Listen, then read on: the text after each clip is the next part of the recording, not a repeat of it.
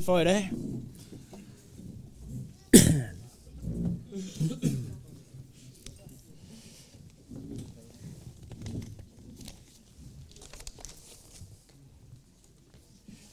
Nej, det er egentlig ikke, fordi det bliver så langt i dag. Det er nemlig en, en lidt kort prædiken her. Og så bliver der i enden af den et oplag til samtale ude ved bordene. Så skal vi lige have hul på det nye år sammen. Så det er sådan en prædiken oplag i dag. Og prædiketeksten, den er fra Lukas evangeliet. Og noget af det, der er karakteristisk for Lukas, det er, at han skriver til en græsk-romersk verden. Han skriver til Theophilus, som højst sandsynligt har haft en høj placering ved det kejserlige hof i Rom. Så han laver den her oversættelse af det, der er foregået i Israel i en jødisk tradition, og forklarer jødiske skikker og sådan noget. I modsætning til evangelisten Matthæus, som skriver til et, øh, en, øh, en, øh, en, der er mere kendt med jødedommen, en menighed, der er mere kendt med jødedommen. Og et andet karakteristika ved Lukas, det er, at øh, Lukas han var læge, før han blev kristen, og kom med på Paulus' missionsteam. Og man kan godt se den her videnskabelige tilgang, som han har til mange ting. Lukas han er rigtig meget orienteret imod facts, imod kronologi, geografi og fakta bliver gengivet der. Og det er så i modsætning til evangelisten Johannes, der er meget mere sådan poetisk og bruger billeder og taler i symboler og mystik. Og der er mange flere lag i Johannes evangeliet, hvor mod Lukas det er mere sådan straight. Og så er der nogle ting, som øh, Lukas han har særlig meget med af i hans evangelium. Og det er dels, at han har meget med omkring kvinder. Han har meget med omkring økonomi. Han har meget med omkring helligånden. Og så har han også meget med omkring Jesus som barn. Det er den evangelist, der har mest med som Jesus som barn. Og det er det, vi skal nyde godt af i dag. Vi skal have rigtig spændende information omkring noget, Jesus han oplevede, da han var 12 år, som vi kun får hos Lukas evangeliet. og øhm, det var sådan i Israel på Jesu tid, at der drog man op til, hvis man var en god jøde, så drog man op til templet i Jerusalem til de her årlige fester, påske, pinse og løvhyttefest. Og øh, det var for de voksne. Men når børnene så blev 12 år, så kunne de få lov til at komme med. Og øh, der hvor vi møder Jesus i dag, da han lige blev 12 år, og så for første gang skal han med til den her fest i Jerusalem, og så skal vi høre, hvad der sker, når man tager sådan en præ-teenager med i byen. Vi skal høre fra Lukas evangeliet, kapitel 2, vers 41, og det er efter hverdags dansk oversættelse. Josef og Maria rejste hvert år til Jerusalem for at være med til påskefesten. Da Jesus var blevet 12 år gammel, fik han lov til at komme med for første gang. Og da højtidsdagene var forbi, begyndte Josef og Maria på rejsen tilbage til Nazareth. Men Jesus blev i Jerusalem, uden at hans forældre vidste det. Ah. Den første dag tænkte de ikke over hans fravær, fordi de regnede med, at han var sammen med nogle af vennerne blandt de øvrige rejsende. Men da han ved aftenstid endnu ikke var dukket op, søgte de efter ham blandt familie og venner. Og da han ikke var at finde nogen steder, vendte de om og brugte den næste dag på at rejse tilbage til Jerusalem. Og på den tredje dag fandt de ham i templet, hvor han sad fordybet i samtale med dem, der underviste i Toraen. De undrede sig alle over hans kloge spørgsmål og den måde, han svarede på. Hans forældre vidste ikke, hvad de skulle tænke, da de fandt ham siddende blandt de lærte. Men så udbrød hans mor, Jamen dreng dog, hvordan kunne du gøre sådan imod os? Din far og jeg har været så urolig for dig, og vi har let efter dig alle vegne. Hvorfor har I let efter mig alle vegne, spurgte Jesus. Vidste I ikke, at jeg har en opgave her i min fars hus? Men de forstod ikke, hvad han mente med det. Så fulgte han med dem tilbage til Nazareth og var lydig mod dem, og sidenhen spekulerede Maria tæt på det, han havde sagt. Og Jesus voksede både åndeligt og fysisk, og var vældigt af Gud og mennesker. Ja, så ved vi, hvad vi kan være forberedt på os, der endnu ikke har fået børn i den alder der.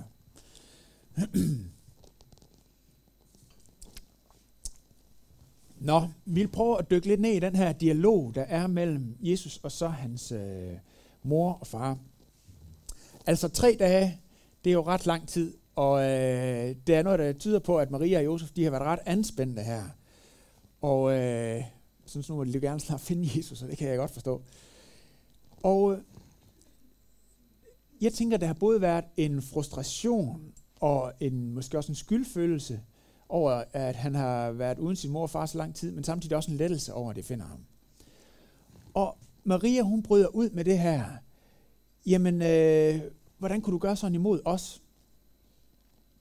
Og jeg tænker egentlig, at øh, hvis jeg sådan lige tager et slag på tasken, hvad jeg tror en gennemsnitsmor vil sige, så er det nok nærmere noget i retning af, øh, hvad har jeg da gjort? Hvad har jeg da været for en ravnemor, siden at du har skulle undvære mig i tre dage? Men hun er simpelthen så presset på grund af det her, så hun brød ud med, at det var Jesu, Jesus skyld, det var ham, der havde gjort noget skidt. Og det, jeg synes, der er en stor kontrast i den her dialog, det er mellem på den ene side den anspændthed, som der er over, over Maria og Josef, og så den ro, der er over Jesus. Og øhm, jeg tænker, han havde da mindst lige så stor grund til at være urolig. Og han har været uden sin far og mor i tre dage. Jeg tror nok, vores børn de ville være gået totalt i panik, hvis de havde været uden deres forældre i tre dage og ikke vidste, hvor de var.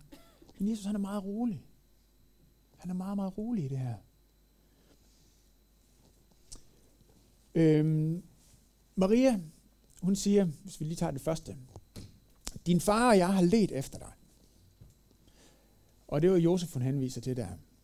Men Jesus han siger, øhm, jeg har faktisk været hos min far hele tiden. Jeg har været her i min fars hus. Og det sjove det er jo, at de har faktisk begge to ret. Det er jo den samme situation, de henviser til. Det er rigtigt, Maria, hun siger, at, ham, at hende og Josef, de har let efter ham. Og det er også rigtigt, det Jesus han siger, at han har været i sin fars hus hele tiden. Så den samme situation, set gennem to vidt forskellige par briller, giver to vidt forskellige resultater.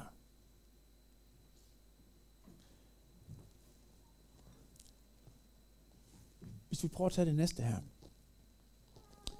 Maria, hun siger, vi har været så urolige. Vi har været, de har været så urolige i tre dage. Og Jesus, det virker egentlig til, at han er meget tryg i det, han har lavet. Han virker ikke uh, spor anspændt. Maria siger, vi har let efter dig. Der har været noget uforløst over det. Vi har været i gang med at lede og lede og lede. Og Jesus, han har egentlig været i gang med noget meget meningsfuldt. Han har været i gang med at tage del i hans himmelske fars arbejde. Og, øh, og virker egentlig meget, øh, meget cool. Så det gør en mega forskel, hvilke briller de har set den her situation igennem. De har set det igennem to vidt forskellige par briller, og har oplevet på to vidt forskellige måder, og kom frem til to vidt forskellige konklusioner på, hvad det er, der har foregået. Og forskellen den består i, om de briller, de har set igennem, viser den faktor, at min himmelske far er hos mig.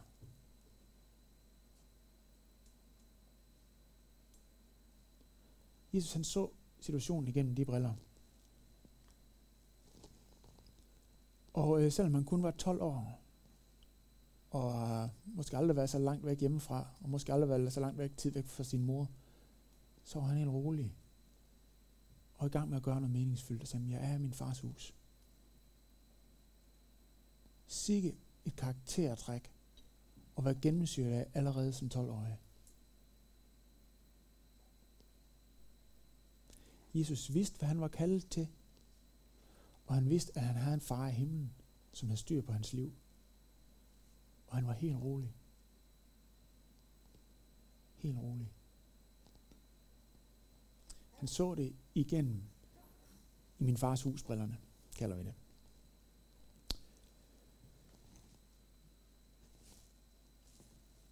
Vi skal lige have den næste bog her. Se der. Er den ikke fin? Det var den med brillerne. Ja. vi vil nu forlade teksten og så gå videre. Men det vi vil tage med fra teksten, det er de her to par briller, som vi øh, har fået at kigge igennem. Dem, som Maria og Josef så igennem, og så dem, som Jesus kiggede igennem. Og så vil vi vende blikket imod det nye år, vi har foran os. Vende blikket imod 2017. Det er et åbent landskab, som Gud har lagt foran os med 12 måneder og 365 dage. Og så vil vi prøve at kigge ind over det igennem de her to forskellige par briller, som teksten har givet os. Det er et nyt år. Det er et nyt kapitel på mange måder.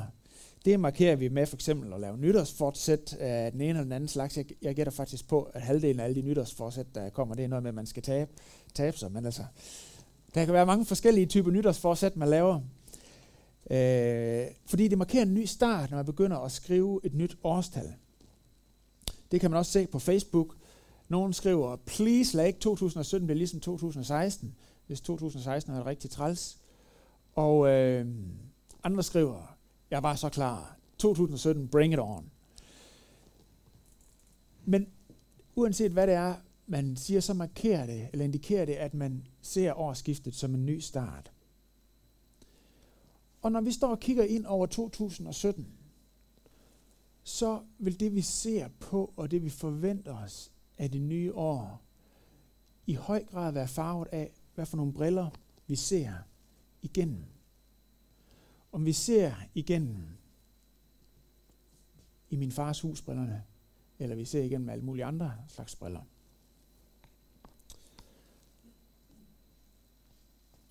Og det er så afgørende for, hvordan vi kommer til at agere i det nye år, hvad for nogle briller vi kigger igennem. Jeg vil prøve at komme med et eksempel fra mit eget liv. Det var ikke lige ved et årsskifte, men det var helt tilbage i 2011. Jeg havde en øh, mikrocellemakker, sådan en, en øh, anden mand, eller hvis man er mand, selvfølgelig, så man gerne sammen med en anden mand, som man snakker med jævnligt og, og holder hinanden ansvarlig og deler sådan nogle ting. Og øh, jeg havde nok nogle gange øh, snakket om nogle ting, jeg synes, øh, jeg var kørt lidt fast i, i Bente som et øh, forhold. Jeg tænker selvfølgelig ikke, at I kører fast i nogle ting i jeres forhold, men så, men vi havde lige noget, ved, som jeg tænker, ved, det har jeg nok sagt. Jeg kan ikke huske, hvad det var, jeg havde sagt, men jeg kan huske det, han sagde, fordi jeg skrev det ned på min telefon. Han sagde nemlig sådan her, jeg har en note herinde. Han sagde til mig, fordi jeg tænkte, ah, men jeg kan, ikke, jeg kan ikke komme videre af det her. Og så sagde han, billedet af, at alt går galt, og bliver ved med at gøre det, det er løgn. Og det skal afvises. For det stopper for udvikling og mod til at binde dig.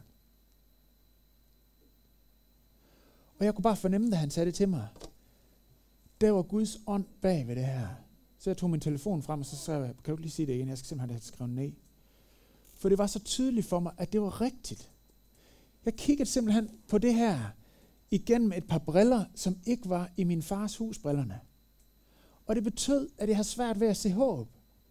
Jeg synes, jeg var kørt fast, og jeg vidste ikke, hvordan jeg skulle komme videre, så jeg tænkte, det bliver ikke anderledes. De briller, jeg kiggede igennem, var briller uden håb for den her situation, og det havde han lagt mærke til. Så sagde han, det er det simpelthen løgn. Det er ikke sandt, det skal afvises. For ellers kører du fast i det. Og så kan han mig et par andre briller på. Når vi står og kigger ind over 2017, ser vi så igennem brillerne, der siger, det her det bliver aldrig anderledes. Det er måske et eller andet, vi har kørt fast i i vores parforhold. Eller vi går længes efter at få en ægtefælde og tænker, jeg får nok aldrig en. Eller øh, det kan være, at vi tænker, når for 2017, jeg bliver ved med at have at gå i skole, eller have at gå på arbejde. Eller jeg får nok heller ikke et nyt arbejde i 2017, hvis man har været arbejdsløs i 2016. Eller man tænker, jeg bliver nok ved med at kæmpe med den her fysiske svaghed i 2017. Eller jeg bliver nok ved med at kæmpe med mit temperament i 2017. Eller jeg bliver nok ved med at kæmpe med frygt i 2017. Eller jeg bliver nok ved med at kæmpe med min afhængighed i 2017. Eller jeg kommer nok i hvert fald aldrig til at lede, lede nogen til tro, og nok heller ikke i 2017. Hvad er det for nogle forventninger, vi kigger igennem? Hvad er det for et verdensbillede, vi kigger igennem, når vi står og kigger ind over et nyt år? Er det igennem et almindeligt par briller, eller er det igennem i min fars husbrillerne? Det bliver aldrig anderledes med mig, heller ikke i 2017.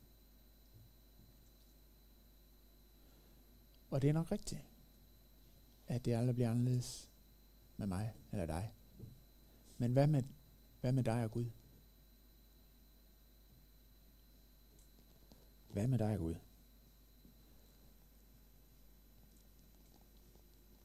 Hvis du er kristen, så er du i din fars hus.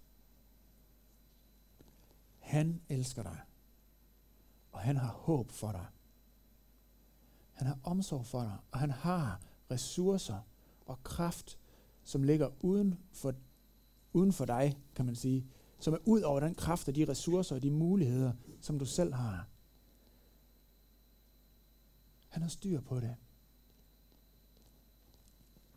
Øh, jeg, har, jeg tror faktisk, jeg har nævnt i nogle prædiken også det her med, at øh, det har været en stor frustration for Bente og jeg, fordi vi har prøvet på at komme i gang med at øh, få bygget et hus de sidste to og en halv år, og det er bare gået galt så mange gange. Vi har brugt så meget arbejde, og dot, dot, dot. Og nu er det faldet på plads. Vi har fået en byggegrund, og vi har skrevet under på et hus, og vi er så taknemmelige for det. Og ved I hvad, det er bedre end nogen løsning, vi har haft at arbejde på i de sidste øh, to og en halv år. Det er simpelthen det bedste, vi har. Vi kom til at bo lige ved siden af Mette og Jakob, Jakob som sidder der. Og det er så fedt, så bliver vi to kristne par på vejen, og det bliver bare godt til vejfester og sådan nogle ting. Og vi er så taknemmelige for det, for den, det, det, det, der ligger foran os nu, det er bedre end noget af det, vi har haft udsigt til, eller haft fantasi til tidligere. Og vi har bare ikke kunne forstå Guds timing. Og vi har stået med det og tænkt, det var træls. Men nu er det faldet på plads, og vi er bare så taknemmelige for det. Vi har en far i himlen. Vi er i vores fars hus. Han ved, hvad vi har brug for. Det sker ikke altid lige i det tempo, vi synes. Men det må vi så tage med. Vi har en god far. Vi er i vores fars hus. Så kan det være, du tænker, åh, oh, det har jeg faktisk kørt noget lignende før. Det var med et kursus øh, på mit arbejde. Jeg tror, det hedder positiv psykologi. Det handler vel egentlig bare om at tænke positivt. Er det ikke det, vi hører nu? Du skal bare tænke positivt, så går det hele godt. Til det vil jeg sige, nej. Det er det ikke. Det er noget helt, helt andet, vi er over i her. Det handler ikke om at tænke mere positivt. Det handler om at tænke mere sandt. Det handler ikke om at tænke mere positivt, det handler om at tænke mere sandt. Og hvis der er noget, der er sandt, så er det, at du som Guds barn er i din fars hus. Hvis der er noget, der er sandt, så er det, Gud god. Der er et øh, digt, som jeg vil læse lidt op af for jer. Øh, det er en tekst, som bliver sunget af et band, der hedder Ah, Gonjo, eller noget i den retning. Jeg ved faktisk ikke helt, hvordan det udtales. Det lyder sådan her, der er en dansk oversættelse også der. All this pain. I wonder if I'll ever find my way. I wonder if my life could really change at all.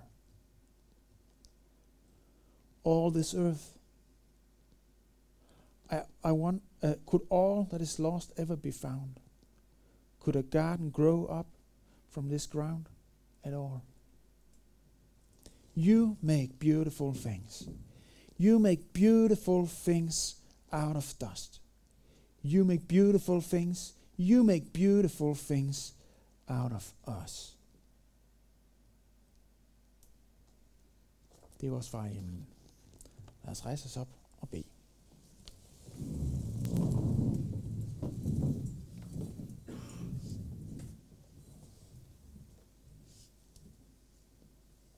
Kom, Helligånd. Kom over os.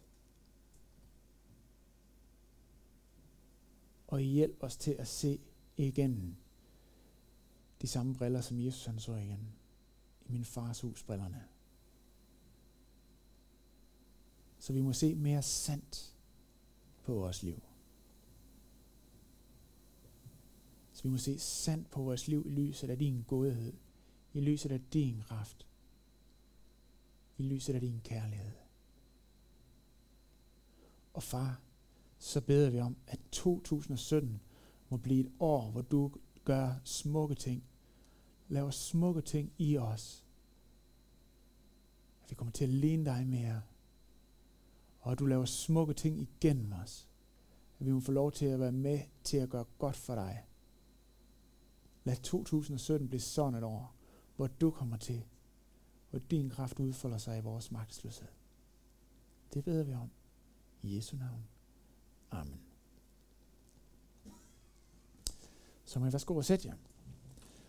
Og øhm, så er det tid til at få reflekteret over, hvordan 2017 skal se ud.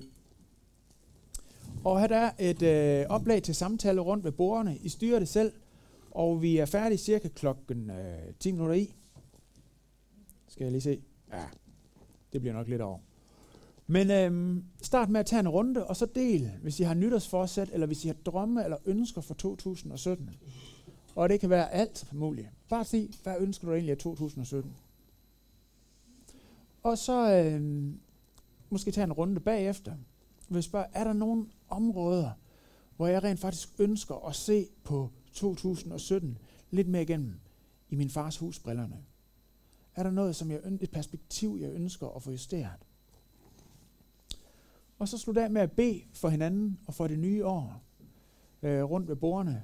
Og det kan I gøre, ligesom I synes, det fungerer bedst. En måde, som jeg tit plejer at gøre det på, det er ved at sige, at vi beder bare for den, der sidder til højre, så kommer man hele vejen rundt. Og det er så praktisk. Men øh, det finder I ud af. Så øh, brug noget tid på det nu her. Forlagt hinanden og 2017 over i Guds hænder. God fornøjelse.